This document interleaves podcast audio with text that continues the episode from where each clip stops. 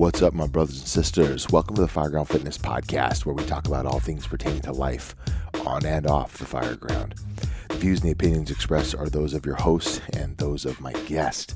Today, I've got a brother by the name of Ryan Michler on the line. He's a husband, a father, an Iraqi combat veteran, and the founder of Order of Man, a fantastic podcast and platform. He recently wrote a book called Sovereignty, The Battle for the Hearts and Minds of Men. Now, we talk about all those things that shape and define who he is, and we talk about his book and so much more. Enjoy. So, Ryan, hey, man, it's great to have you on the phone, and I'm glad to have this opportunity to sit down and chat with you. And I just got done reading your book, Sovereignty, which I absolutely loved. And I want to talk to you. I want to dig in and talk about your book a little bit, but I really want to talk about you and you know, some of the stuff that you're working on, the projects you got going on with Order of Man, and really a lot about who you are and what led you down this path, because I think your story really informs you know, what comes out in your book and what really informs kind of where you've arrived at today, which is, you know, with a really great message for men and for everybody, frankly. But I know your focus is really on men and men getting their stuff together. So right, let's talk a little bit about, tell me a little bit about yourself. Well, I'm a father. I've been married for 17 years, I think now is what we're coming up on. So that's, nice. We've been together for a while. We've had our fair share of struggles, of course, in our marriage, but we're on the right path. You know, I started this organization 6 years ago to equip men with the tools and resources that I wish I had as I struggled in my marriage and had kids and tried to grow my financial planning practice at the time. And so that's really what we're about, is doing everything we can to equip men with the tools they need to thrive. So tell me a little bit about where'd you come up at? Where'd you grow up? I'm from California, originally Southern California. Is there? But I moved to a very, very small town in Southern Utah when I was 13, 14, somewhere right in there. And there was more kids in the high school that I would have went to in Southern California than the entire population of the town I moved to. So it was a big culture shock. But how old were you when you made that move? I was 13 or 14. It was right before my freshman year of high school. Oh, interesting. That's a tough time to move. Yeah, I mean, it was, but it was a good thing. You know, I mean, I struggled for a little bit, but I got involved in competitive sports, football namely, and baseball, and made a lot of good friends really quickly. Very family-oriented town, very God-centered families. And so it was, it wasn't a hard transition. Although, you know, it could have been just based on my age, but I was actually grateful for the opportunities I had to move there and the people that I met and still stay in contact with. No, that's awesome. Southern Utah is one of my most favorite places. It's so unique and it's beautiful, and there's lots of amazing places to explore up there. Definitely. Did you get out in the backcountry much up there? Yeah, so I grew up in a town called Parowan, which is it's about an hour north of St. George. A lot of people actually know where St. George is. I do know where St. George is, yeah. Yeah, and so then I went, once I graduated, I did other things. I traveled around a little bit. I was in the military and things like that. But then my wife and I, she's from Hurricane, which is just outside of St. George. And we lived there she's lived there all her life. She's third generation born and raised in that valley. And we lived there for 10 to 15 years, but we're right. Our backyard is basically Zion National Park. So we'd get up to Kolob Mountain. So we had a lot of opportunity to explore and hike and see the outdoors. And it's funny because although we were familiar with Zion and we've been there and did all the hikes and Angel Landing and all that kind of stuff. Yeah. It really wasn't until we decided to move here to Maine that we started to explore even more and found things that even she hadn't explored, being there her entire life. So it was a cool opportunity. Yeah. A lot of cool trails, a lot of cool just outdoor activities and hiking and camping. But it took us leaving before we actually went and did it. That's funny. Well, you know, it's funny because as you're saying that, I'm like, I lived in Arizona for 15 years before I went to the Grand Canyon. And everyone's like, the Grand Canyon. How could you not go? I'm like, I don't know. It's just always right there. Why would I go? Like, I'll get there someday. Yeah, we take the things that are so close to us and that are so familiar with us, we take it for granted, whether that's the Grand Canyon and these outdoor experiences or even friends and family members. You know, we just take it for granted and believe it's always there. So, like, I don't need to do it now. And then when you run the risk of it being gone or losing it, then you start getting serious about what you actually value. Yeah, exactly. Well, and I think sometimes, too, moving away gives you some perspective, right? So you're like, well, when you go back there, you're like, we need to do something valuable while we're there because we're traveling there versus it's just always available to you. So yeah, exactly. That's exactly what you're saying. Right. Yeah, exactly. So growing up in that neck of the woods, I know you mentioned that you were a scout leader, and I would pick this up in listening to you. Were you a youth? Were you in scouts as a youth? Yeah. So when I was doing scouts, I was with boys between the ages of 12 to 16. That varied a little bit, but most of the boys that I worked with were about that age. Yeah. So, but when you were a child, a young man. Oh, I'm sorry. When I was a kid. Yeah. Yes. I'm sorry. I misunderstood. Yeah. So I was in Cub Scouts up until like 12 years old, I think. And then, or maybe 13, I became a Weeblo and got my Arrow of Light and stuff like that. But then when I moved to Southern Utah, all the scouting organizations were run through the church, and we weren't members of the church. So I stopped doing scouting. And I mean, I was always active though, because at that point I had sports and I had friends from school. And so sports is where I learned a lot of the same lessons that you had learned in scouts, you know, outside of like outdoor survival and some of these other things. Right. But I learned a lot about how a young man transitions into manhood via the football field or the baseball diamond, as opposed to some sort of scouting organization. Yeah. I wish I would have become an Eagle Scout though. Yeah. Are you an Eagle Scout? No, I am not. I grew up in Canada, and I was as a kid, probably Cub Scout age. They didn't have Cub Scouts. They had Beaver Scouts. Beaver Scouts, okay. Which, ridiculous. We had these stupid hats with little beaver teeth and a tail on the back. That's all I remember about it. And then we moved away when I was never part of scouting. It was something my dad was not into, and it was not his thing. And so we never did anything like that. And I didn't really get into the outdoor experience until I was in the Marine Corps. So I I followed a similar path to you. I was doing sports, played football, ran track, did all that kind of stuff coming up. And, started to kind of develop my philosophy about leadership and about, personal development during that phase of my life. And really started to get into the outdoors when I was in the Marine Corps, believe it or not, which seems kind of odd because it's, forced marches and, living in the dirt in the roughest possible way, had its own special flair, but I dug it. I was really into it. And then later in life got involved with the scouting organization as a leader and fell in love with the opportunity that we could provide to these young men and what we could do to help them develop. And it's just such a neat opportunity. And again, just like yourself, I'm like, man, I wish I had known about this when I was a kid. It would have been cool. Yeah, exactly. I scouting has lost a lot of its luster for me, and I think they're really taking a course of action in a path that is not conducive to their own founding principles, which is unfortunate because they've quite literally served and saved millions and millions of young men throughout their history. So it's unfortunate, but I think in a lot of ways they've lost their way. And so becoming an Eagle Scout, I don't think is what it once was, but it's still something that I wish when I was younger, when Scouts had more meaning and more, frankly, of a spine, I think that would have been a good thing, Well, and so, their politics aside, when you talk about the core philosophies, I think it dovetails super nicely into what you're talking about for, the role of a father and the role of, men in the community and things that we can do to help youth develop themselves, and to, there's so much that we can do there. And but I want to get into that, but I want to, before we go there, how did you, I know that you, you touched on the fact that you served in the military, and so tell me a little bit about your service. Were you National Guard?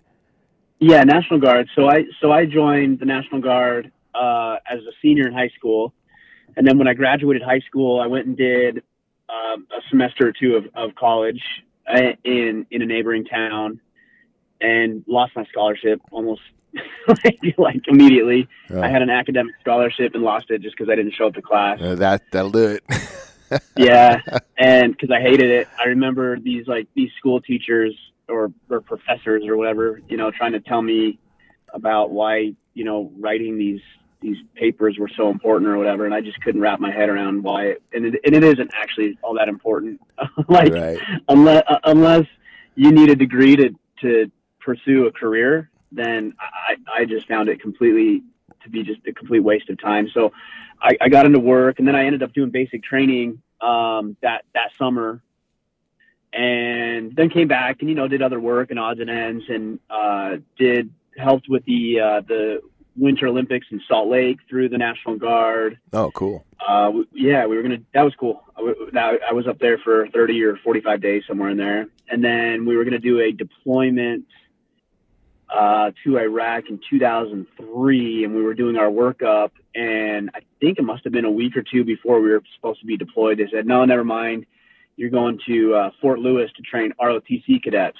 So we did that, which was awesome duty, because we took, I don't know, we must have worked 3 or 4 days, and then we had 3 or 4 days off, and we'd go watch the Mariners, we'd go watch the Seahawks, we'd mess around and run around Seattle and Tacoma and that whole area, and so that was pretty good. And then in 2005, it was the night before, I guess it must have been the night before Thanksgiving, I got a call.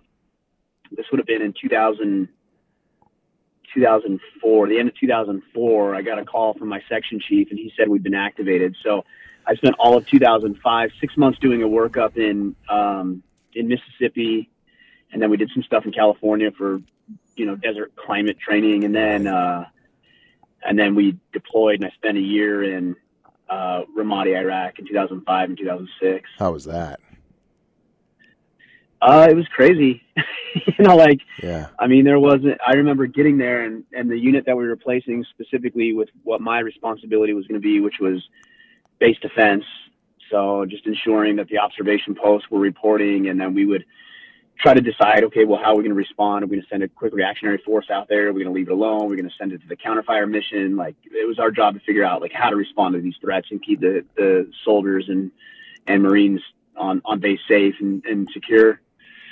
But I remember, the guys that we were going to replace showing us around the first day or two, and, they showed us where these rockets and these mortars had hit, and where the walls were all, broken down and tumbling down. Huh. And I just thought, well, and then I remember going into the office that I was going to be working in, and there was, some pictures. There must've been, 10, 15 different pictures on the wall. And I asked one of the guys there, I said, oh, who are these individuals? And they said, oh, those are the soldiers that we've lost in our deployment here. And, that's what we were going to be doing. So It was a real eye-opening moment for me. But there wasn't a day that went by where we didn't get hit with a rocket or a mortar or something. Yeah. So it was obviously a very stressful time, but a good learning experience and opportunity. And fortunately, there was one soldier. He was a major, if I remember correctly, that was attached to our unit that lost his life, but our particular unit didn't lose a single soldier while we were deployed, which was miraculous. And I mean, a real blessing, obviously. Yeah. Ramadi, when I think of Ramadi, I think of a very hostile period of time, very hostile. Yeah. In 2005 and 6. Yeah. Yeah. And, when you think about your time in uniform, is there one thing that you can take away as something that you, that's informed the rest of your life as you move forward? I mean, there's a lot of things, discipline, playing at the level you need to play at. I think a lot of people in life take take life and their activities and their behaviors and choices so flippantly and casually. Mm-hmm. But, you know, when you're in the military, especially in a combat environment like I was, the choices and decisions that you make literally spell the difference between life and death for somebody or yourself. So when you learn to make decisions at that level, it becomes easier to make decisions that don't have those same level of consequences. Mm-hmm. And so I take my choices very seriously.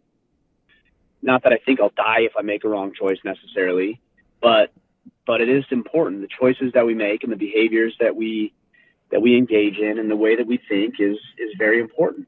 And then there's also the camaraderie and brotherhood. And in a lot of ways, I miss that of the military. Yeah. You know, we were focused on each other and how we could serve each other. And of course there was fights and there was animosity between men. And, you know, that's just the nature of being in an environment where you have a bunch of strong, capable, hard charging guys.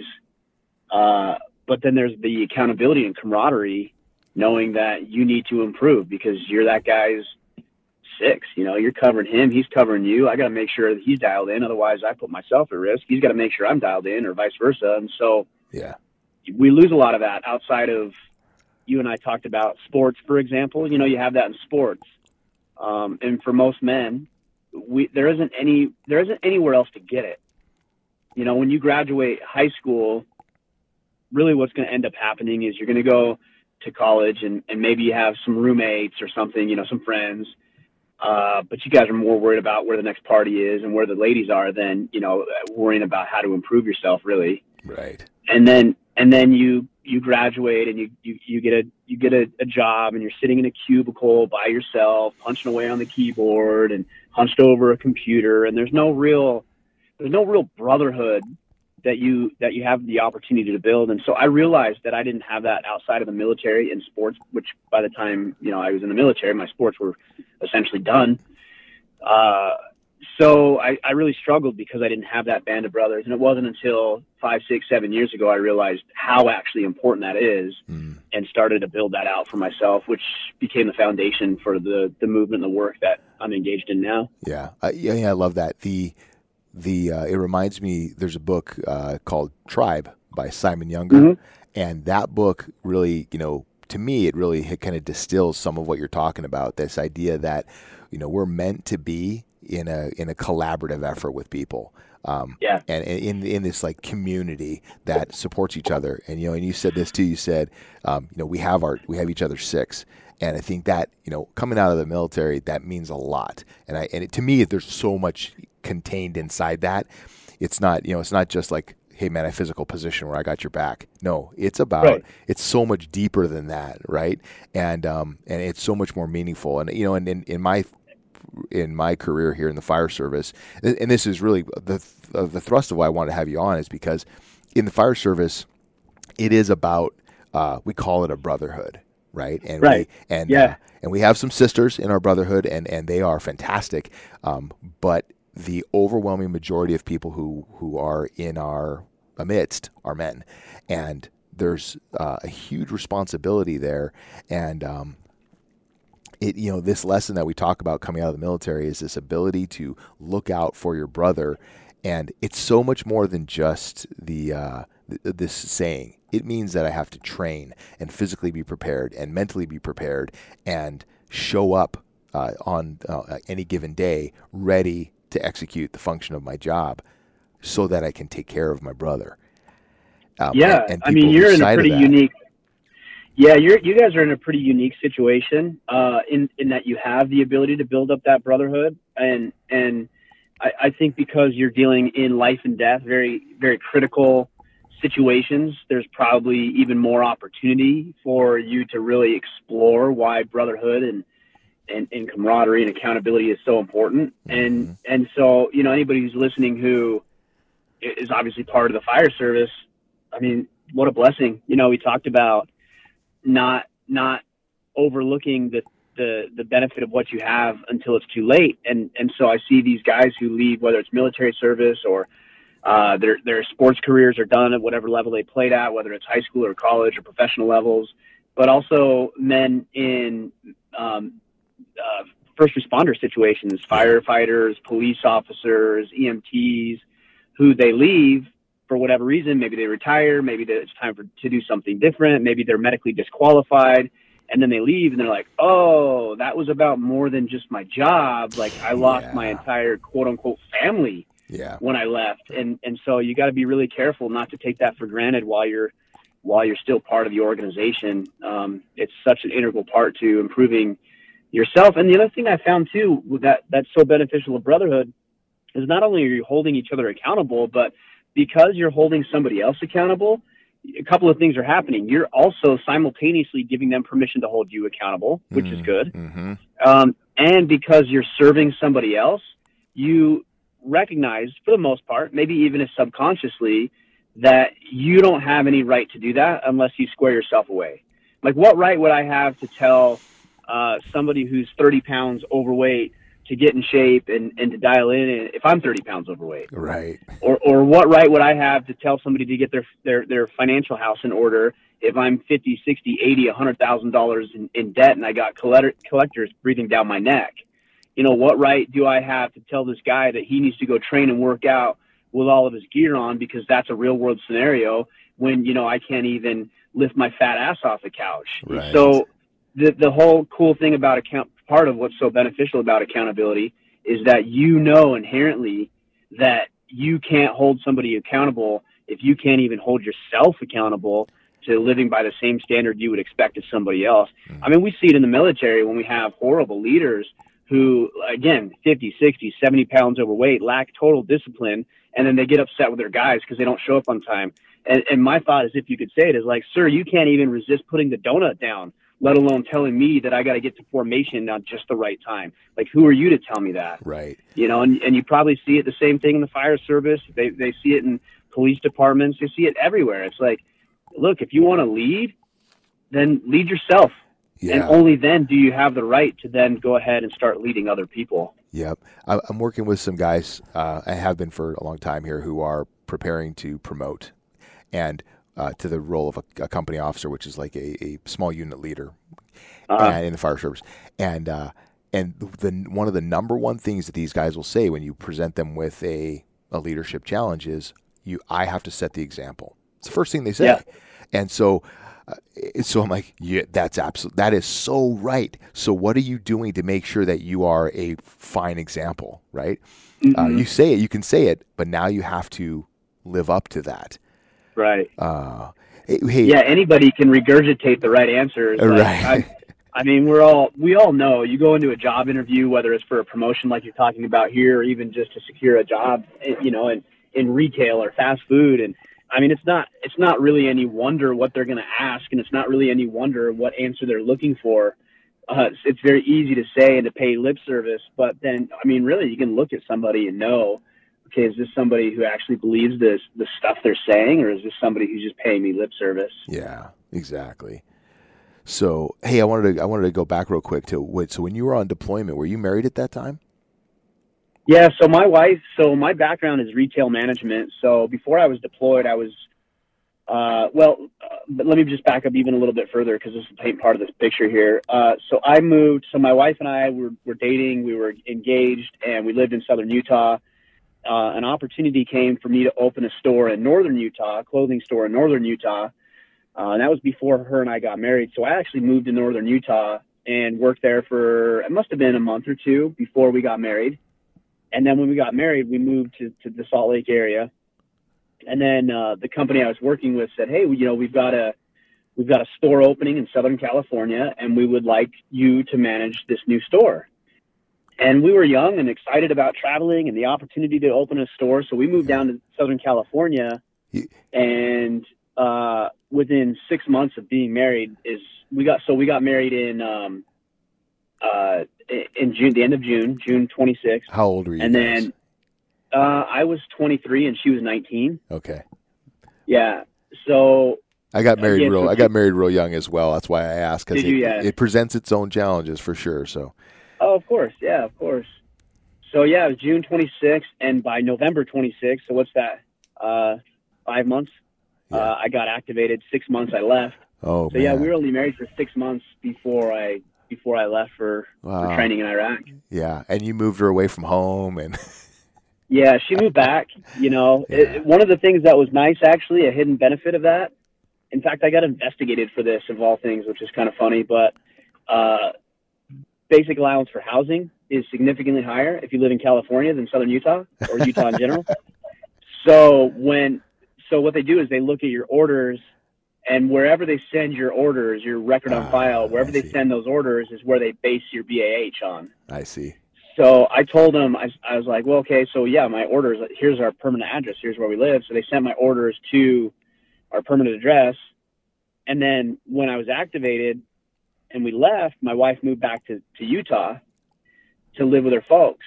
And then when I got home, the military reached out to me and they're like, hey, we're going to investigate this because, you know, there's been some fraudulent activity, not necessarily with me, but just other situations where men were manipulating BAH allowances and things like that. I'm like, yeah, that's fine. And so they investigated the whole thing and did a couple of interviews with me. And, you know, I was straightforward with them. And I said, yeah, I lived in California. That's where you sent orders. And then my wife moved back to Utah. And I said, well, that's it. You know, like just the fact that you live there permanently and that was your primary residence, then regardless of what happens afterwards, that's how it works. So we were pretty fortunate in that our BAH was based in California, although my wife was living in, she was living with her folks, you know, right. So we didn't have rent at all. So right. It was a nice blessing. Yeah, very fortuitous.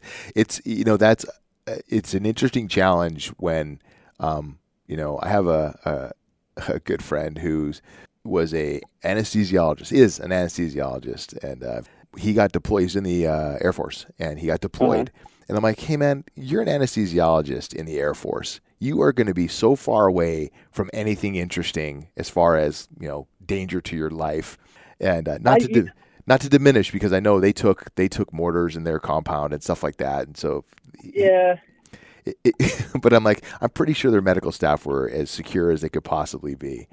They are. And I, you know, like I try not to diminish the experience of others. Like uh-huh. who am I to say whether it's an anesthesiologist or, you know, somebody who, you know, has made some poor life choices and now is addicted to drugs and alcohol or worse, you know. And, you know, it's easy to say, yeah, well, what is that person complaining about? They did it to themselves. But I do try actually really hard not to judge people's experiences. Look, I can judge the behavior, you know, I think there's certain behavior that's not conducive to a fulfilled and happy lifestyle. Right. But, I've never sat in somebody else's shoes, so I really don't know, you know, what they're experiencing. Well, so that's why I brought that up, was this idea that everybody has a different perspective on this, right? And as a young married couple, you know, what are the challenges that we face? And I think it's great that, you know, your wife had the opportunity to go home and be with family. I think that's, you know, an ideal opportunity. And then there are some who feel very isolated and very, you know, stranded in their situation, and may or may not have the support that they need to be successful or what have you. And, yeah, so it is interesting that the difference that the tools that you have going into it and then the result on the other end of it. Well, and it's not only the tools, obviously let's not discount the tools, but there's the adage, and I don't even know exactly how it goes, but you know, the poor tradesman blames his tools, right? Mm. And it is the tools. Tools are important. My son and I are building a canoe right now, and every once in a while we'll realize, okay, well, you know, we don't have the right planer, we don't have the right saw, and so, you know, we'll jump on Amazon or go to the local hardware store and pick up what we need to pick up, and it's amazing how much easier and effective that particular task becomes with the right tool. So let's not discount the tools. But also there's a mindset and there's a skill set and there's experience and perspective that is also important. So somebody who says, well, you know, I don't have the same support staff or the same support family or friends or relationships that you have. Well, yeah, I would say that maybe you ought to develop and pick those up. But there's also the mindset of being self-reliant and resilient, and that's important too. You know, I've seen people in very similar situations where one individual thrives and the other crumbles. What's the difference? Yeah. It's the mindset, it's the skill set, it's the experience, it's the perspective.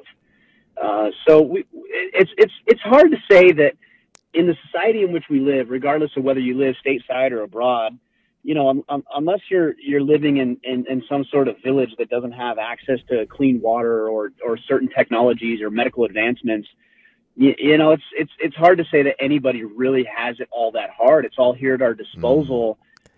We just have to learn how to tap into it, how to be creative, how to be resourceful. I think resourcefulness is an often overlooked skill set. Yeah.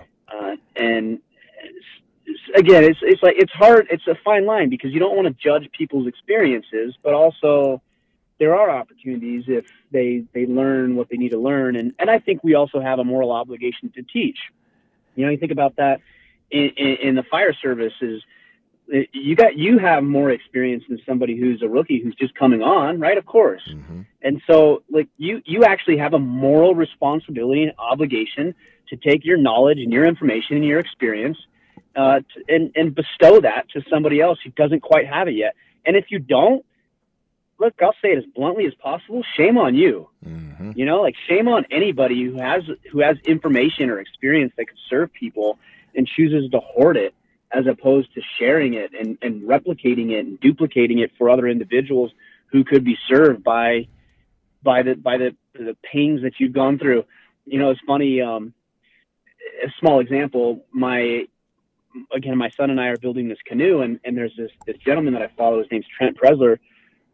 And him and I have been talking on Instagram, and we're going to do a podcast together. And I was talking about an issue I had, and he's like, oh, man, I had so many issues, and here's what I did. And I ended up using this sanding wand that he had recommended on one of his Instagram stories. And he told me, he's like, man, that was such a lifesaver. I wish I would have known that 20 years ago. Mm-hmm. I've ruined so many pieces of wood and so many boats because I didn't have that tool. And I said, well, thank you for learning those lessons for me. Yeah. You know? There's that. There's so much wisdom in that. Yes, exactly. So the adage is a smart man learns from his mistakes. A wise man learns from the mistakes of others. There it is. And so look, if somebody's made a bad choice and a bad decision, I could ignore it or write it off or laugh at it and mock it. Or I could say, oh shit, like I'm not going to do that because clearly that doesn't work. And that's a more productive way of looking at other people's failures than poking fun at them or judging them. Just say, what can I learn? What can I extract? How can I be a better human? Yes. Because this person went through that experience. Exactly. Well, and I think that's one of the reasons why I've fallen in love with podcasting and podcasts, because we have the opportunity to sit and share life lessons and whatever, you know, experiences that have helped shape us. And we can share that with an extended audience. And that's right. Hugely valuable. And we can wave a flag and go, hey, man, do not do this thing that I did that jammed me up. And here's an example of how I've improved from that. And here's the lesson you can learn from that. And I think about as I was reading your book, you tell a story about a rough patch. Well, kind of how the crux of your change, right? Where you arrived at this point where you're like, man, I got to establish my wheels on the track and get my life in order. And I think that's a really powerful experience, and I'm curious if you'd be willing to share, you know, kind of what caused you to wake up and say one day, like, hey, I got to figure this shit out and get my life squared away. Yeah, so I think I mentioned it briefly earlier. My wife and I, this was almost 12 years ago now, 12 years, somewhere in there. We went through a separation. You know, my wife and I got into an argument one evening about, I don't even know what, who knows? She doesn't remember. I don't remember. But it really wasn't the argument. It was everything that had been boiling up until that point. And that was kind of the straw that broke the camel's back. Yeah. And I remember saying to her when we were arguing in the kitchen, I said, you know, I don't even want to be married anymore. And she said, yeah, I don't either. And I left. So the next morning I left. I went to some training. I was on the road to go to some training for my financial planning practice at the time. And I got about an hour up the road. I'm like, man, what are you doing? You know, your business is failing. But more importantly, your marriage is falling apart. Like, so I turned around and I went back to talk to her. And when I got home, she was packing up her stuff and was leaving. And I tried to convince her, hey, let's stay, let's work this out. And she was like, no, I'm done. I'm out. And so during our separation, she went and moved back in with her folks, and I was at the house alone. She had our 1-year-old son at the time with her. And, you know, during our separation, I really blamed her for a lot of the problems that we experienced. You know, if only she would do this, and why doesn't she appreciate me? And why doesn't she see all the things that I'm doing to help the family and get us established and pay the mortgage and put food on the table? Why doesn't she see those things, you know? And if she did, then her marriage would be fine, and it's all her fault. And I remember driving down the road, and I vividly remember this. Like, I can see it crystal clear in my mind. I know what road I was on. I know the cross street I was on. I was sitting on the corner of Riverside and River Road. And I remember thinking to myself, you know what, Ryan, this marriage is over. We'd been separated for probably 2 or 3 months at that point. I thought, now that the marriage is over, you know, like, this isn't working. She's driving on. I got to just come to terms with this. And I didn't want to wrestle with that. You know, I didn't want to think about that because I still loved her and I wanted to be with her. And I remember as I was sitting there, I thought to myself, you know, as painful as this is for me to realize that this marriage is over, I'm just going to become the best catch for the next woman to come into my life. You know, I was young. I was, I don't know, maybe 28, some 27, 28. So young, still in the prime of your life. Yeah, of course. Like, yeah. There's going to be somebody else, you know, and I don't want to wrestle with that, but there is. That's the reality of the situation. So I'm just going to be a great catch for whoever that's going to be in my life. And at that moment, my life started to transform because for potentially the first time in my life, I really started to take ownership and responsibility of my own shortcomings. And so I started to look at my marriage and realize that although I would say she had things to work on, I'm not absolving her of all of it. Right. Well, and if she were here talking with you too, she would acknowledge that she had her own stuff to work on. Right. But there's nothing I can do about that. Like, I can't control her. You know, I can influence her just like I can influence you or somebody listening. I can't tell you do this thing and you have to do it. Right. But I can influence you to do that thing. And so instead of trying to manipulate and coerce and strong armor and try to make her feel guilty for not doing the things that I thought, you know, she should be doing, I just said, you know, I'm just going to focus on myself. And I started picking up some new hobbies. I started listening to a bunch of CDs about success and growth and mindset. Podcasting really wasn't a thing when we went through that. Right. I got some new friends because I had ditched all my friends when I got married, so I had to get new friends. And I just started focusing on becoming. I was going to church, you know, and I was taking therapy. Like, I was just focusing on fixing myself. Yeah. And it was almost like a light switch. I don't want to say it was that easy because I don't want anybody to just believe that if they work on themselves that all their problems will be solved. Like, it takes time, and it's work, you know? Yeah. But it was almost like a light switch. She started to recognize and acknowledge that. She started to see that, and she started to realize that, oh, there's the guy that I married. There's the guy that I believed in. That's the guy who I saw had potential that I thought I could build a life with. Right. And long story short, her and I reconciled, and I remember I was up in Northern Utah doing some training, and I got a call from her, and she's like, hey, I want to move home this weekend. And it was hard at first. There was still there was some bitterness on my end. You know, I still blamed a lot of it on her. Like, and then I felt like I had to walk on thin ice, you know, because I thought maybe she would hold things over my head or threaten to leave again, that kind of stuff. So there was a lot of issues that we needed to work through. But because I started taking ownership of my life, things started happening. The things that I wanted happened, and I became more influential in her life. And I think I told you, I don't know if we were recording when we talked about this, but, you know, 17 years this year, we've got not only our first son that we had during our separation, but I've got 3 other kids, and we live here in Maine. We've got this beautiful home on this amazing property, and we're living our lives, and we're having experiences together because, and only because, I decided to take responsibility for my share of the relationship, which I wasn't doing before. I absolutely love that story, man. And I really appreciate your willingness to share that with me and everybody who's listening. Because I think that it there's a certain amount of accountability. You know, we've said the word accountability a bunch thus far, and you added the word ownership to the conversation. And I think that's really important, because this is the, you know, I hate this axiom, but it's, you know, it takes two to tango, right? Relationships are complicated and hard. And people have their own expectations. And if we're not clear about our own expectations, then you're destined to fail, right? And I had a guy tell me early in my marriage, he's like, hey, Rain, if you take care of Ann, she'll never want for anything. And Ann, if you take care of Rain, he'll never want for anything. And I'm like, that's a very simple and trite message.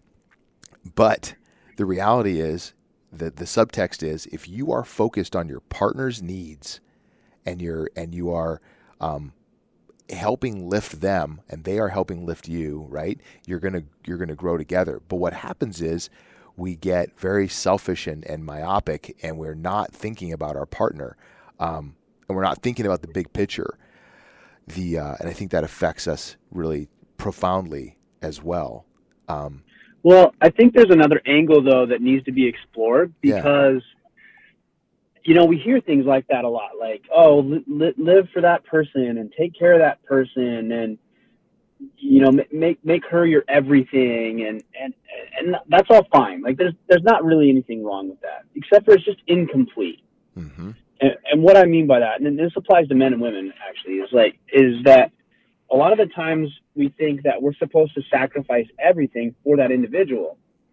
And I know for myself and millions of other men, and women again experience this as well, is that when they enter into a relationship, they believe that because their universe now has to revolve or center around that individual, that they have to forsake everything else that's important to them. Mm. And so things that will be sacrificed on the altar of this happy marriage, like we hear happy wife, happy life type thing. So these thoughts permeate the way that many of us, the majority of us, view relationships. And so what gets sacrificed first is your friendships. I alluded to that earlier because I didn't have any new friends because I ditched them all when I got married. Mm-hmm. And our hobbies. Those are the first things to go. And what we do is we have these things that I call noble obstacles, right? Because if I told you or anybody else or my wife that, hey, I'm going to go out with my buddies and I'm going to go out boozing and try to pick up chicks and I'm going to be a total asshole. Everybody who would hear that knows, including myself, knows it's probably not the behavior that I should do as a married man, right? Mm-hmm. But a noble obstacle is harder to evaluate, because what we'll do is we'll say things like, man, I really want to work out to get my physique in order or to be more effective and efficient in my job. But, you know, my wife's at home with our new baby. Mm-hmm. Or my wife wants to go on a date tonight, and so, guys, I can't go out because my wife wants to spend time together. See, that's a noble obstacle, mm-hmm. because you're actually doing what you should be doing. You should be taking care of your wife. You should be worried about your newborn. Right. And so it's easier to justify not taking care of yourself. Right. So here's go ahead. Sorry. Go ahead. Oh, well, I was just going to say, so what we need to do is we need to, yes, acknowledge our duties and responsibilities as fathers and husbands or mothers and wives, acknowledge it, but also understand and know and then carve out time for ourselves free of guilt, because the better we take care of ourselves, meaning we have hobbies, we have friends, we have things that are meaningful and interesting to us outside of my universe revolving around my wife. My universe doesn't revolve around my wife. It doesn't, because that would be a problem. That's an external circumstance or situation. And then it becomes actually draining on her. We can get into that if you want later. But I found a way to take care of myself free of guilt. And that allows me to enter back into my duties, obligations, and responsibilities as a more effective husband and father. Right. But it's really counterintuitive, because we've equated time with you know, quality. So I just got to put in the hours. Yeah. Just got to put in the hours. Right. No. Well, it's not about the hours. It's about the effectiveness of the time that you have there. Right. So that counsel that was given to me what to me, and I said the word trite because it's oversimplified, right? Yes. It doesn't take into consideration the fact that we, and you, this is exactly what you talked about, right? Is we all have individual needs and needs to be fulfilled. That my wife, okay, I train jiu-jitsu.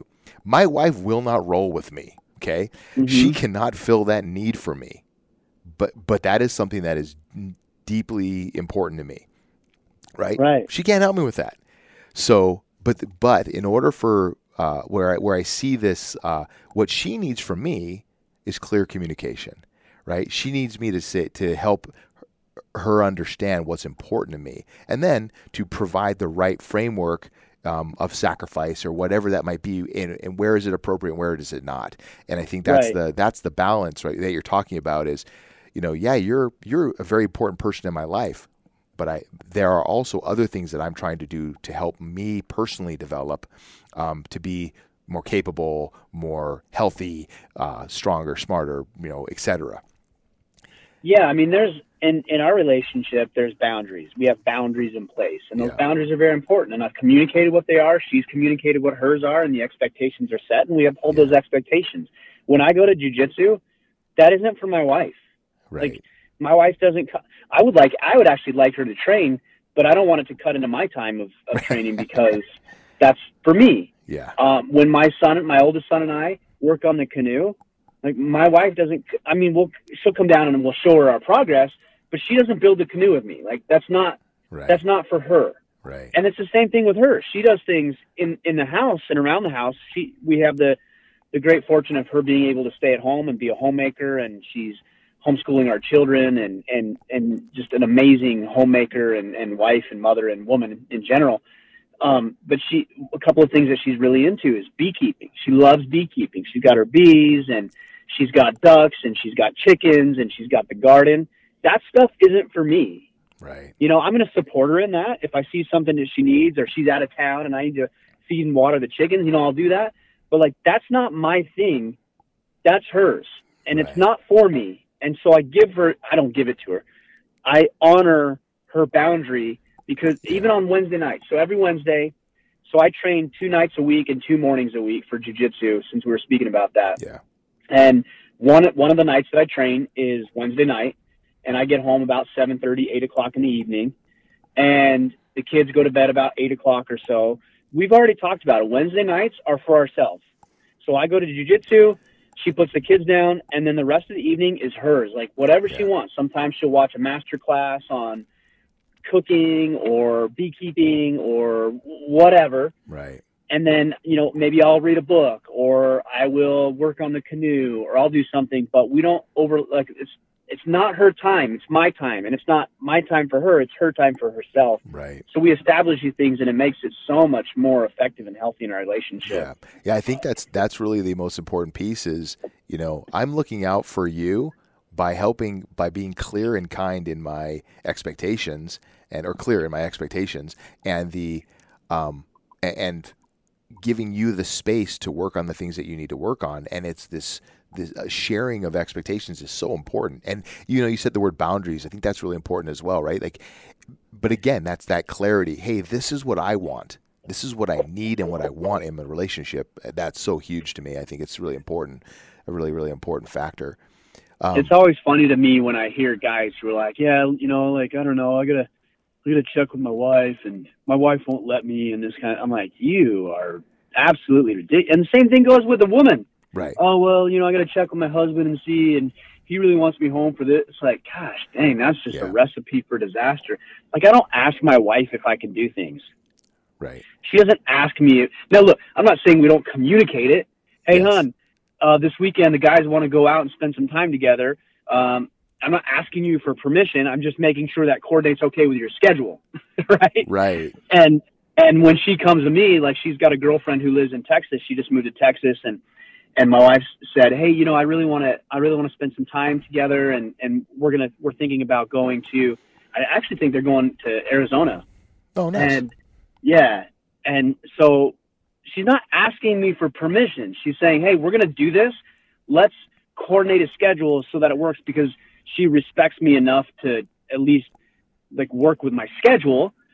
But she doesn't have to ask me for permission if she goes and spends time with her girlfriend. That would be ridiculous. Right. You know, it's the same thing with a man. Like, you know, I don't have to ask my wife for permission to go spend time with my friends. Are you kidding me? No, I'll respect her schedule and say, hey, hon, is Saturday night okay? Or is Friday night okay? Right. If that doesn't work, maybe we'll do it during the week. What works okay for you? Again, I'm not asking for permission. I'm coordinating with you because I've agreed to walk through this life hand in hand. Yes. See, and that's the clarity, I think, that comes to that. You know, you take that idea of you are looking out for her needs by being clear in your communication. And if she was to say, oh, gosh, dang it, Ryan, I've got this thing going on. I really need you here. Oh, right. What, was I not aware of that? Or why didn't I know about that? And, you know, I'll be flexible enough or whatever that looks like, but it's, you know, that's the whole point. So that's huge, man. And, you know, hey, I'm going to switch gears on you here. We talk about jiu-jitsu a little bit, and, you know, you talk about, one of the things you mentioned was you reached a breakover point where you had gained a bunch of weight and you were, you know, recognized that this was not sustainable for you. And that, so what was that like for you to it's all about taking responsibility for yourself. And I think that physical fitness is something that people really struggle with as we age, as we have some injuries, etc., right? As our bodies change and are not as robust as they were. How did you wrestle with that? Well, I've been thinking about it lately. You know, a lot of people like to use this term, it's hard, right? It's hard. Or they'll say things like, well, that's easier said than done. Like, stop saying that. Stop saying that. Like, everybody acknowledges it's easier to flap your lips than it is to do the work. Like, we already know that. and stop saying it's hard. That's one of the things that we don't say in our household. Like, if one of my kids comes to me and says, this is hard, I'm like, nope, stop, reevaluate, think again. Because what we do when we say it's hard is we subconsciously make it harder than it needs to be. Mm. And being fit and being in shape isn't hard. It's not hard. You all know what to eat. You all need to know you need to move your bodies. It's not hard. But we just come up with all sorts of rationales and justifications and excuses. Oh, you know, like I got this thing at work. And I've heard people say this. Well, I would love to, but I just really love my kids and I want to be with them. Ooh. What the hell are you talking about? Like, so what you're saying is that anybody who works out doesn't love their children? Like, that's what you're saying. What an unhealthy burden to put on your kids. Yes, exactly. Right? That's a noble obstacle you're hiding behind. Uh-huh. Right? You're hiding. I like to go sorry, I didn't mean to cut you off. I like to go the opposite way. I work out so that I can hang out and train, that I can hike and play with my grandchildren someday. That's right. You know, that's why I train for the future. You know, and my kids they're part of that. That goes to your point, that question you asked me about, you know, my decision to change my life regarding my physical health. Yeah. I remember coming home from work one day and my kids were like, my two oldest boys at the time were like, Dad, let's go jump on the trampoline. And I remember looking down at them when I got back from work and I'm like, I'm sorry, boys, I can't. And I literally could not. I was exhausted and I was fat and I was beat down and I was tired, mentally and physically, and I just could not fathom going to jump on the trampoline. And that was the moment. That was very cathartic for me. That was the moment I realized, okay, all right, enough's enough. And then I was sitting at a parade in our hometown. It must have been the 4th of July parade or Peach Days parade or something, you know, like that. And this woman walked by and she had a flyer, and I knew this woman. She had married one of my friends from high school, and they had just opened a CrossFit gym, and she was handing me a flyer. She's like, hey, we just opened this gym. Come check it out.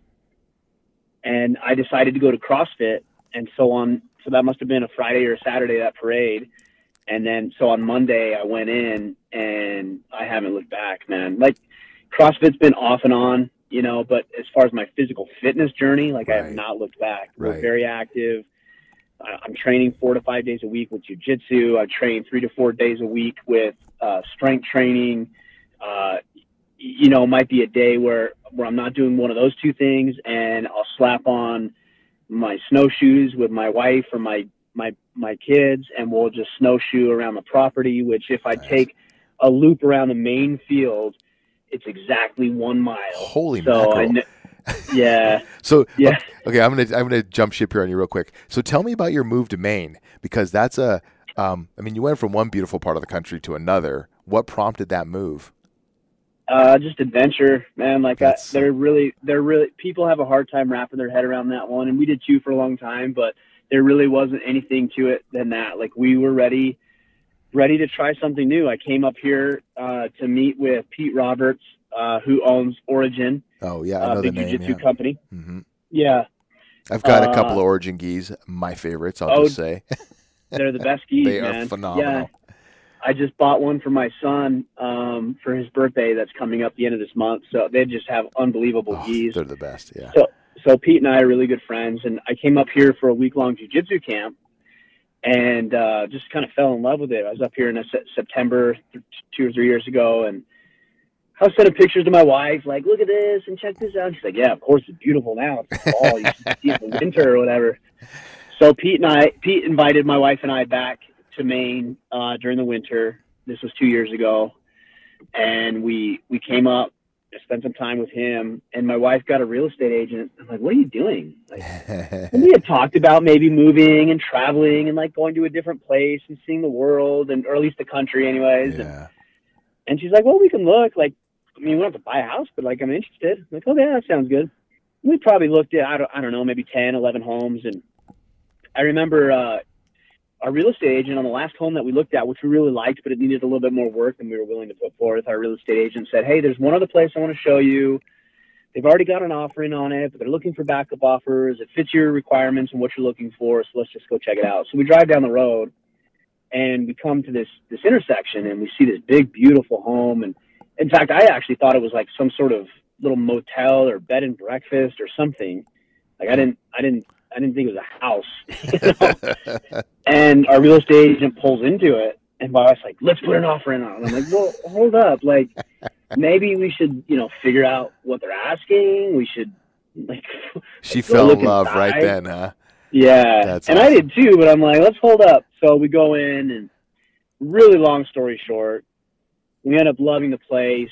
It's this beautiful home built in 1912. Oh, wow. It's got this big, beautiful barn that's probably the most straight and true and barn that's in integrity. Like, it's built like they did in the old days, like legit. Oh, that's so cool. Yeah.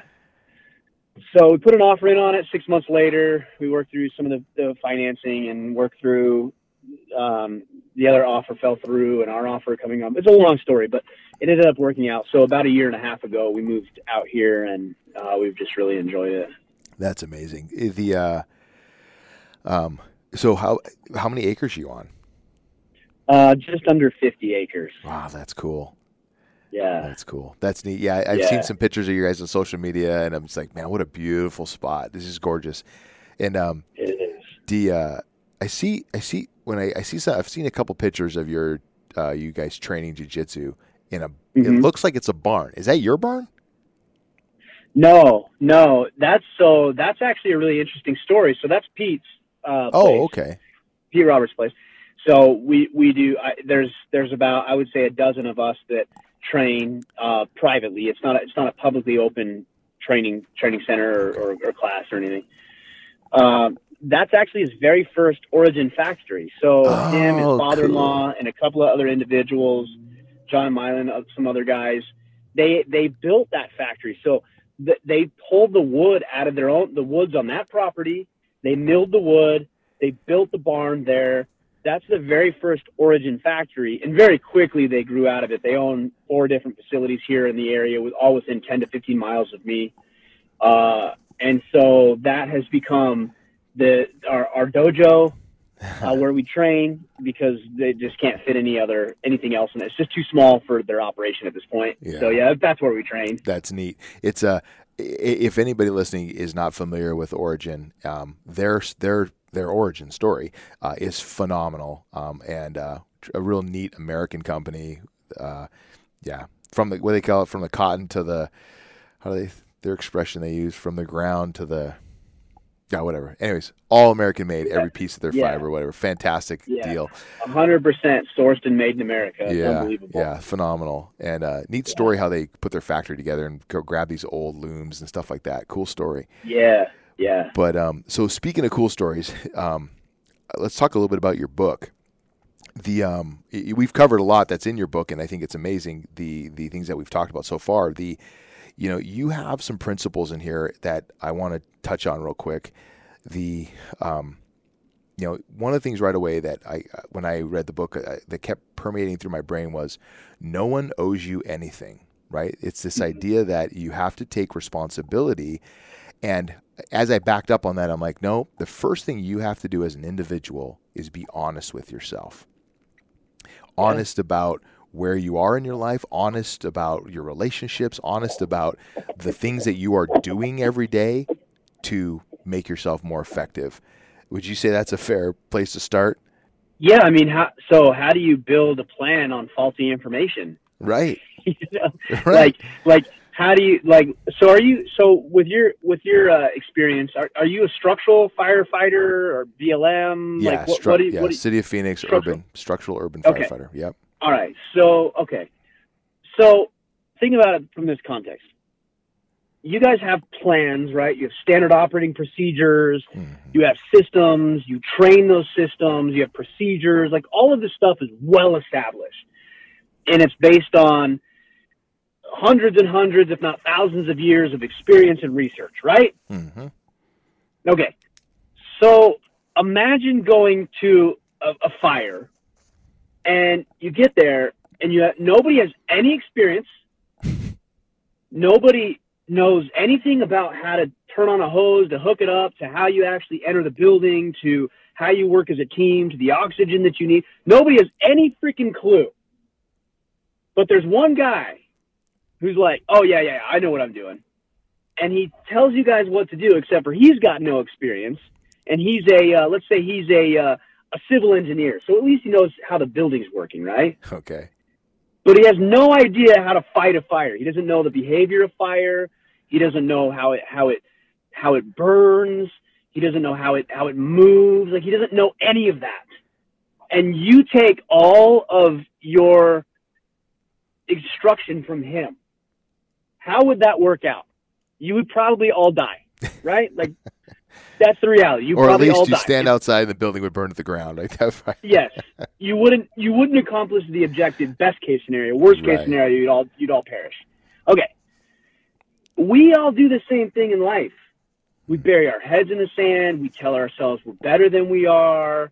We delude ourselves. We listen to people who make us feel good rather than tell us the truth. Look, my background is financial planning. I know people who refuse to look at their bank account statement because they know how bad it is. Mm. I have had conversations in the last 2 days with men, multiple men, who refuse to get on the scale because they know how fat they are. And they don't want to make it tangible. Mm. They don't want to quantify it. Because if they look at the bank account or they look at the number on the scale, now it's real. See, they're very comfortable deluding themselves, telling, oh, it's not that bad, and I'm building muscle, and you know, like, I'm doing okay financially. We lie to ourselves. But you can't build a plan based on either lies or ignorance. And that was the civil engineer I was talking. That's ignorance. Yep.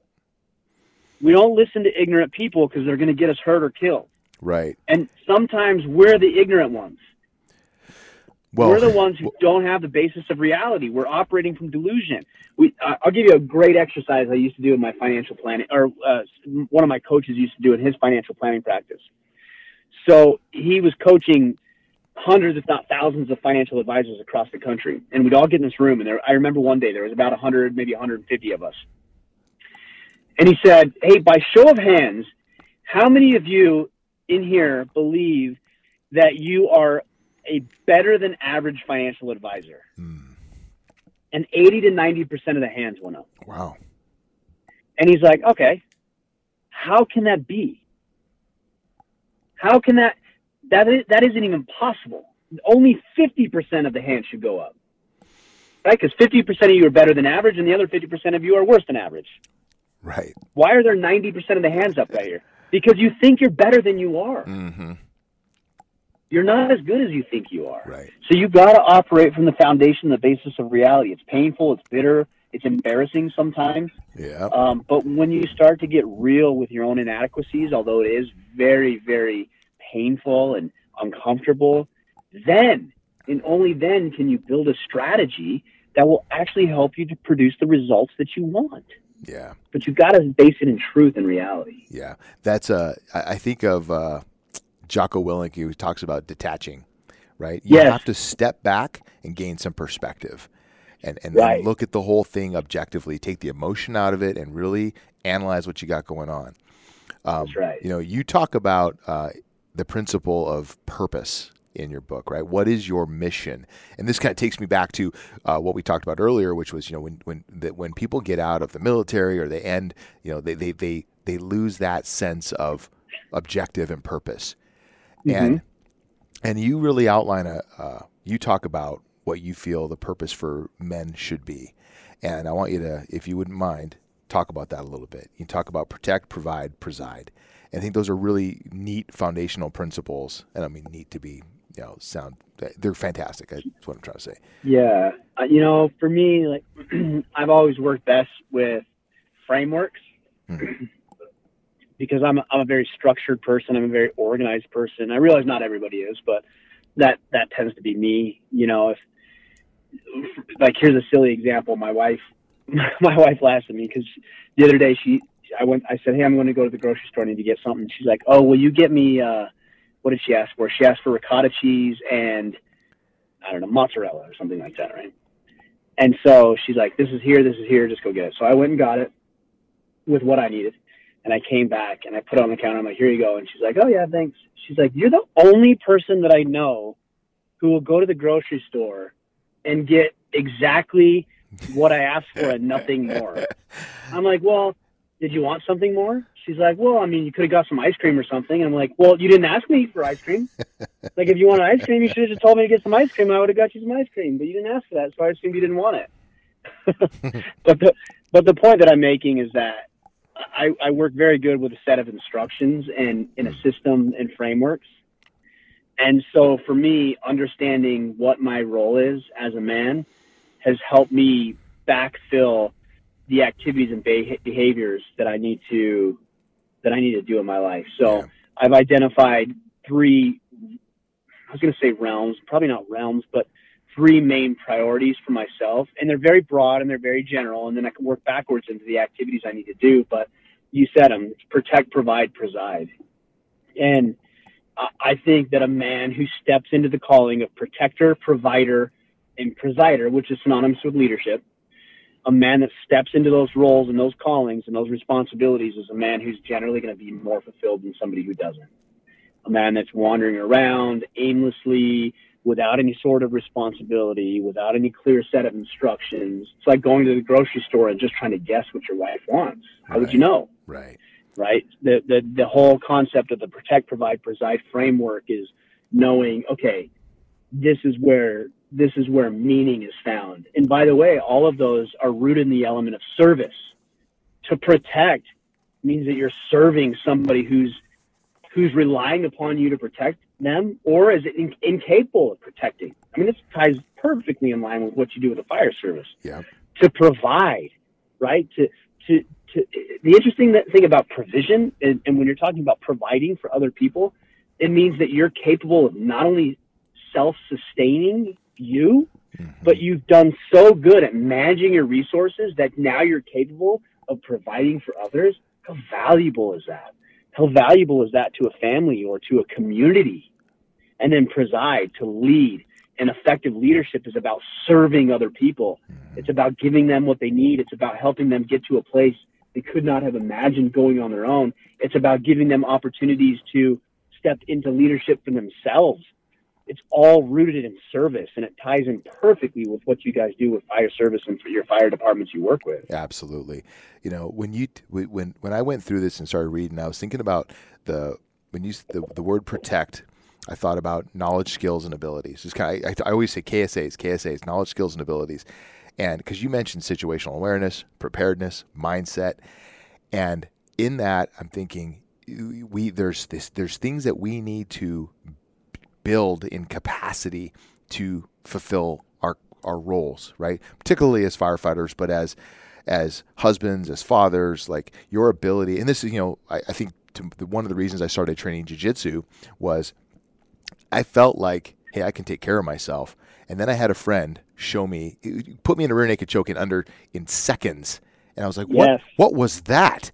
And he's like, manhandled you, right? This guy's like 50 to 70 pounds lighter than me. Little guy. And I was like, what was that? Well, okay, let me tell you the whole story. I was at the station and I go out into the apparatus bay, and there's a gym. We have our gym was out in the bay, and my firefighter is wrestling with a pool noodle. And I'm like, what are you doing? And he's like, oh, I'm getting ready for pans. And he was, he's arm barring this pool noodle. And I said, well, all right, well, I can be your wrestling dummy if you'd like. And so I get into the only into turtle position, like the only, starting position I know for wrestling. Right. Wrestling. And, sure. And he takes my back and throws in a rear naked choke and has me like on death's doorstep in a heartbeat. and so I'm like, dude, show me more. Right.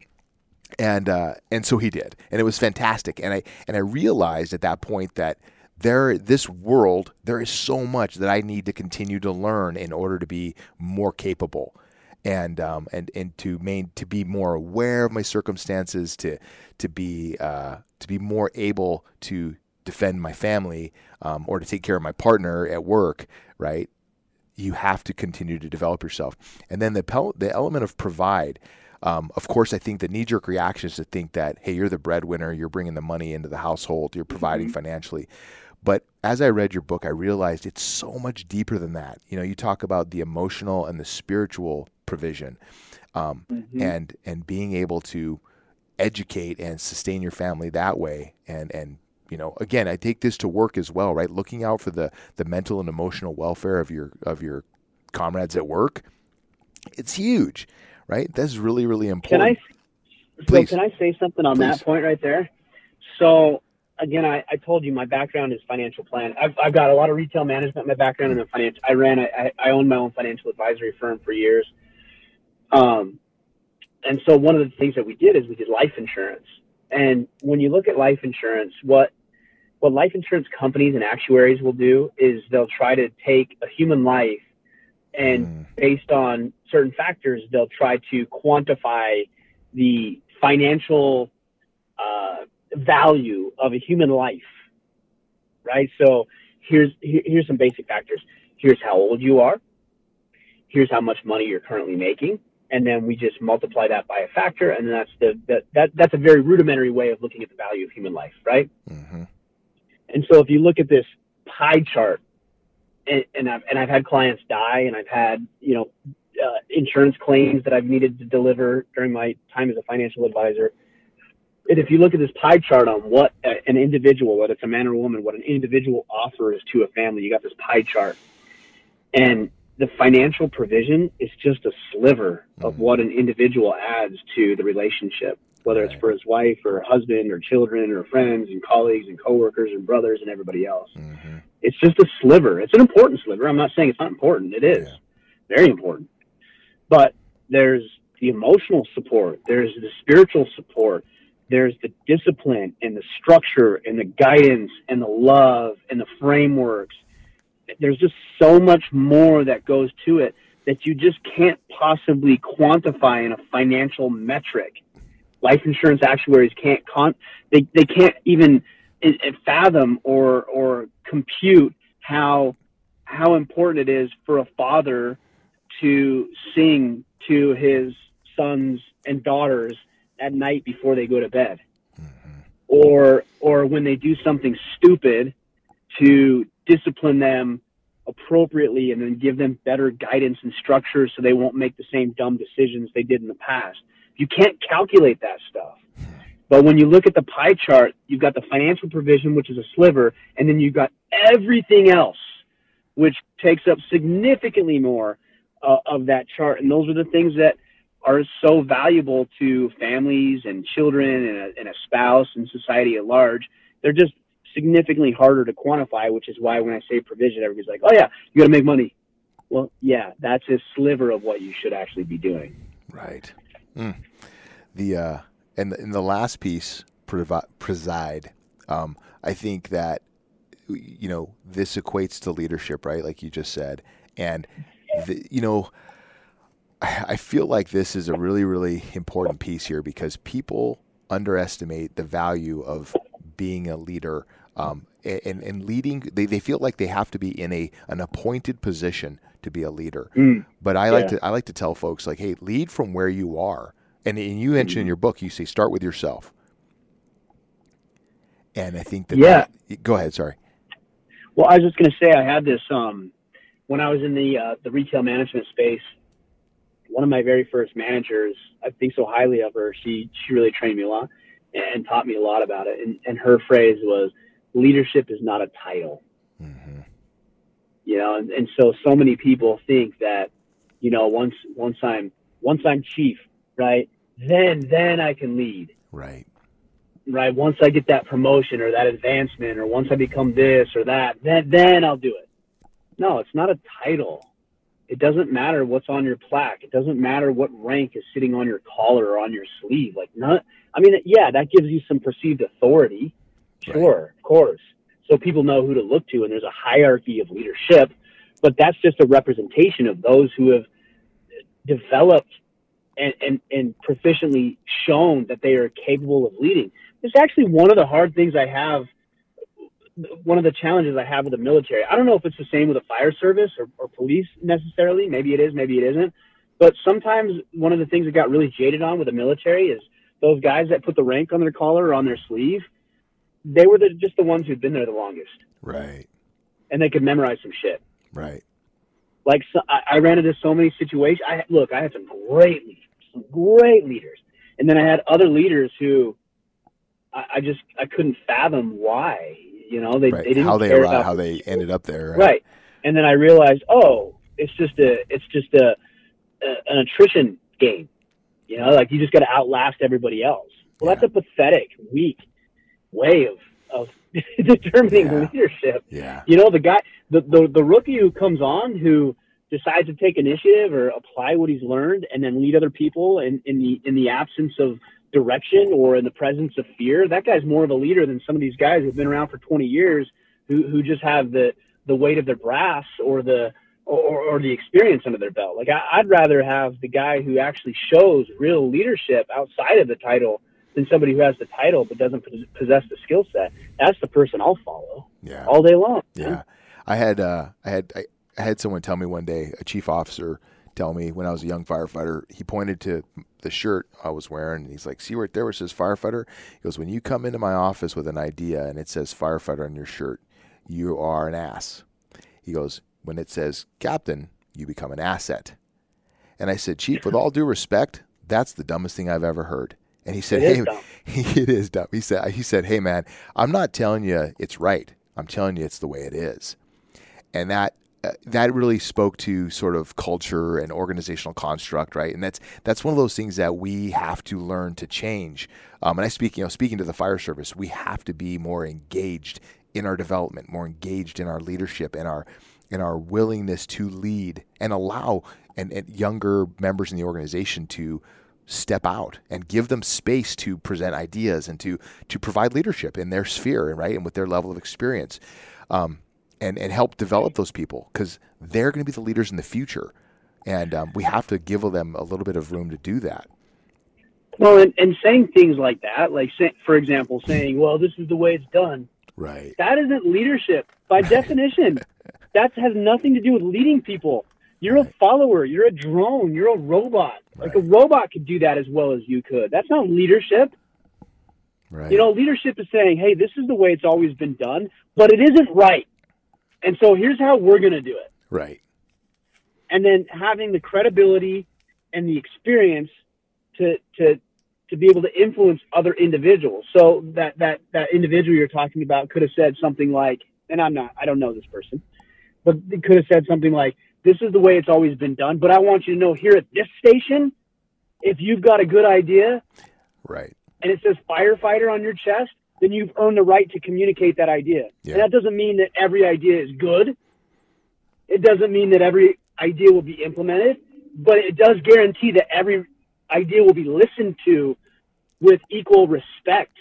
And then we'll all determine whether or not that's something we should consider implementing or not. That's leadership. Yeah. Like, leadership is doing the hard things, not just following the handbook. Yeah, you're absolutely right. That's an interesting thing that happens in a lot of organizations, right? Is people end up in leadership positions and they are a little bit insecure and their egos are fragile and they don't allow people to put their ideas on the table because it may challenge what they understand to be true and it may make them put them in a hard position, right? And so, or you know what else happens? Yeah. Is here's another thing that happens. Like, what do you call new firefighters? Do you call them recruits? Do you call them rookies? Like, what do you call them? Probationary firefighters. You know, we call them probationary firefighters. Booters sometimes. Okay, so let's just say recruit just for the sake of argument. Okay, got to recruit. Copy. A lot of guys, a lot of leaders, quote unquote leaders, the title, they'll say, "Well, this is what we're going to do because when I was in your spot, that's what was done to me." Yep. What the hell does that have to do with anything? So you're just going to, you know how miserable it was. You know how counterintuitive and productive it was. Yeah. But you know that 20 years ago you were in the same spot. And now because you're in a different spot, you think it's a good idea all of a sudden? Come on, man. Give me a break. Be better than that. It's so true, man. That is, I've seen that done over and over again. And it's absolutely horrible. Yes. It's ridiculous. It yep. Oh my gosh. Hey, you talk about the code of conduct, and I know we're running short on time here. I've monopolized a lot of your morning here, so I'm going to move on real quick here. But there's so much in your book. There's the 13 virtues, and what I love about this, I'll just say this real quick, is that it is not a surprise what's in this book, but it is important to read through those elements because you unpack them in a way that's really, really informative. And I just wanted to say that because that's really important to me. That people that they dig into this book and really look at those virtues and values and say to themselves, "Am I magnifying this in my life?" Mm-hmm. And that honest element. And the last one that you list is courage. And I think I'm hoping, because I'm guessing, that you put it last for a reason, because to me it's about operationalizing all those values, having the courage to stand for what you believe in, to hold your virtues as important. Correct? It's hard. It's hard. Well, again, I'm coming back to this hard thing, right? So like, I gotta be careful of saying that myself. I'm falling into the own traps I've identified as being, counterproductive for you. But it is definitely challenging to live the life that you envision for yourself. It's to go back to leadership, for example, there's risk. There's risk associated with you saying, "No, we're actually not going to do it that way. I know we've done that for 200 years, but times have changed, or we now know that this is not productive, and so we're going to do it differently." There's risk. There's risk to saying take ownership is one of the virtues in the code of conduct. There's risk to saying, "Hey, the reason that I'm experiencing the results or the lack thereof that I am is not because of my wife, is not because of my section chief, is not because of my boss or the economy or the president or COVID or whatever, but the reason that I'm experiencing this is because of myself." There's risk to that. It means that you have to look the person in the mirror and say to yourself that I'm inadequate. And that takes balls, man. That takes courage. And that doesn't apply just to men, by the way. Yeah. Like that's figurative balls. Like that takes courage. Yeah. For you to say, "Oh no, I'm not as good as I think I am," or this is the way you've always done it, but I'm in a position where I can actually do something about it, and so I'm going to make a change because I have the authority, power, and credibility to be able to do it. That takes courage. It takes courage to say things that aren't going to be popular, to do things that aren't comfortable, to get into somebody's face, literally and figuratively, and say, "You can do better," or to look at yourself in the mirror and say, "You can do better." That takes courage, and a lot of people think that, some people are just born courageous. No, I think some people are just born with a predisposition to be more risky, to take greater risks. And that actually has I was talking with a psychologist about this the other day. That actually has to do with the way that their brain is hardwired, whether it's ADD, for example. I was always wondering what this was, and I was talking with this individual, and they said, well, ADD is not an overstimulation of brain activity. I that's what I thought it was. They said, no, it's an understimulation of brain activity.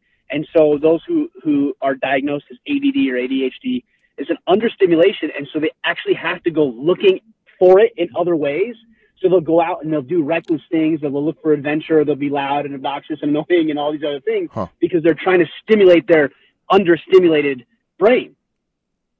It's a very interesting concept, something I didn't think about. Yeah.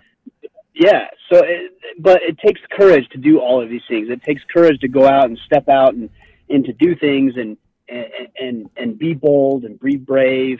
But it's not the absence of fear.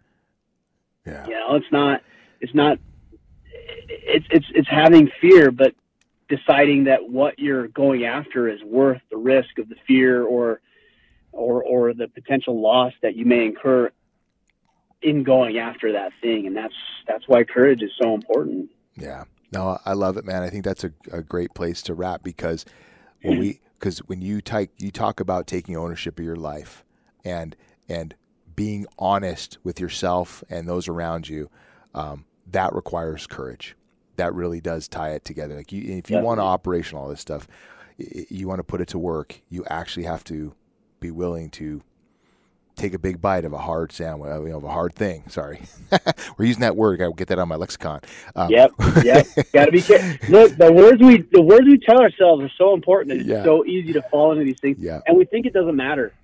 Yeah. That's the other thing that's interesting. We think it doesn't matter. Oh, it doesn't matter what I say to myself. No, it matters. It matters. Well, hey, Ryan, man. Hey, I will tell you this, man. I really appreciate you taking the time to write this book, and I appreciate you. You know, more importantly, I appreciate you taking the time to chat with me and share with me your thoughts and philosophies and ideas, man. It's and a lot about your personal background that drove you here, because we can have an impact on the world if we're willing to share some of that stuff. And I really appreciate your willingness to do that. I'm honored to do it, man. I appreciate the opportunity. I think what you do and your, you know, the circles that you run in, I think it's invaluable work, and I know it's underappreciated work. So I just wanted to honor and acknowledge you for the work that you do. And I appreciate the opportunity to speak to you and the people who are listening. I know. Thanks, brother. Hey, y'all. Thanks for tuning in. That's all we have for today. Thank you, Ryan, for taking time out of your busy schedule to sit and rap and share some of your thoughts and feelings and philosophies with us. If you're enjoying this podcast, go out and get on Apple Podcast, rate and review the podcast, shoot me an email, give me your feedback. We can only improve this product and this output with your feedback. So also, whatever platform you enjoy, go to and subscribe. This podcast will show up in the middle of the night, and that's fantastic. Hey, now, listen. All the things that you've heard today, evaluate yourself, be honest with yourself, go out and think about how you can improve the quality of your life, the quality of your performance and output, the quality of your relationships, etc. Go on out there and get some.